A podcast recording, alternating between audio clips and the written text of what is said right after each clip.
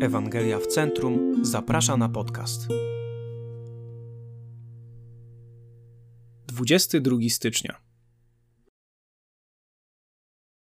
Nie potrzebujemy ratunku przed bożkami, których pełno wokół nas, ale przede wszystkim przed naszym bałwuchwalczym sercem.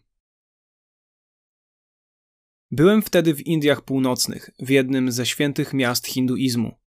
Usługiwałem tam po raz pierwszy więc na początek odbyłem czterodniową wycieczkę, która miała dać mi obraz tamtejszej religii.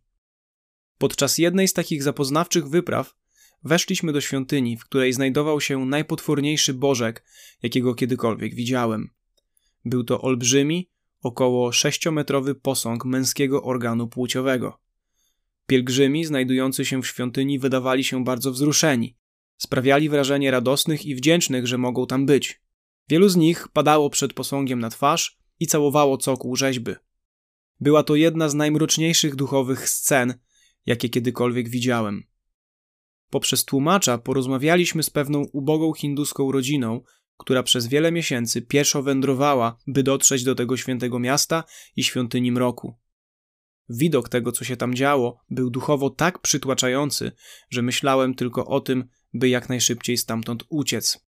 Usiłowałem przedostać się do auta przez zatłoczone ulice, a przedzierając się przez tłumy, powtarzałem ciągle: Dzięki Bogu nie jestem taki jak ci ludzie. Dzięki Boże, że nie jestem taki jak oni. A potem do mnie dotarło: Ależ jestem! Moimi bożkami nie są może mroczne bóstwa jakiejś formalnej religii, ale bardziej subtelne bóstwa mojego codziennego świata.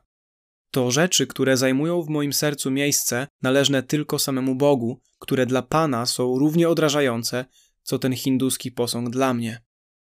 W tamtej chwili przyznałem się do wojny o uwielbienie, która codziennie rozgrywa się w moim sercu.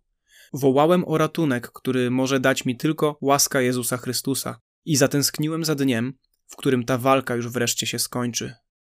Uwielbienie to nie cotygodniowy religijny, formalny rytuał. Bóg zaprojektował nas na czcicieli. Wszystko, co robimy, jest wynikiem uwielbienia. Cały czas oddajemy czemuś nasze serce, i jeśli nie jest to Bóg, to musi być coś, co Bóg stworzył. Wszystko to dzieje się w tych drobnych chwilach naszego życia i potrzebujemy łaski na każdy taki moment. Dlatego też apostoł Jan radzi nam w pierwszym liście, byśmy chronili się przed bożkami.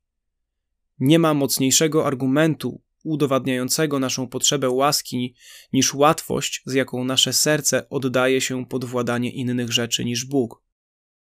Ale Boża łaska jest zawsze na wyciągnięcie ręki.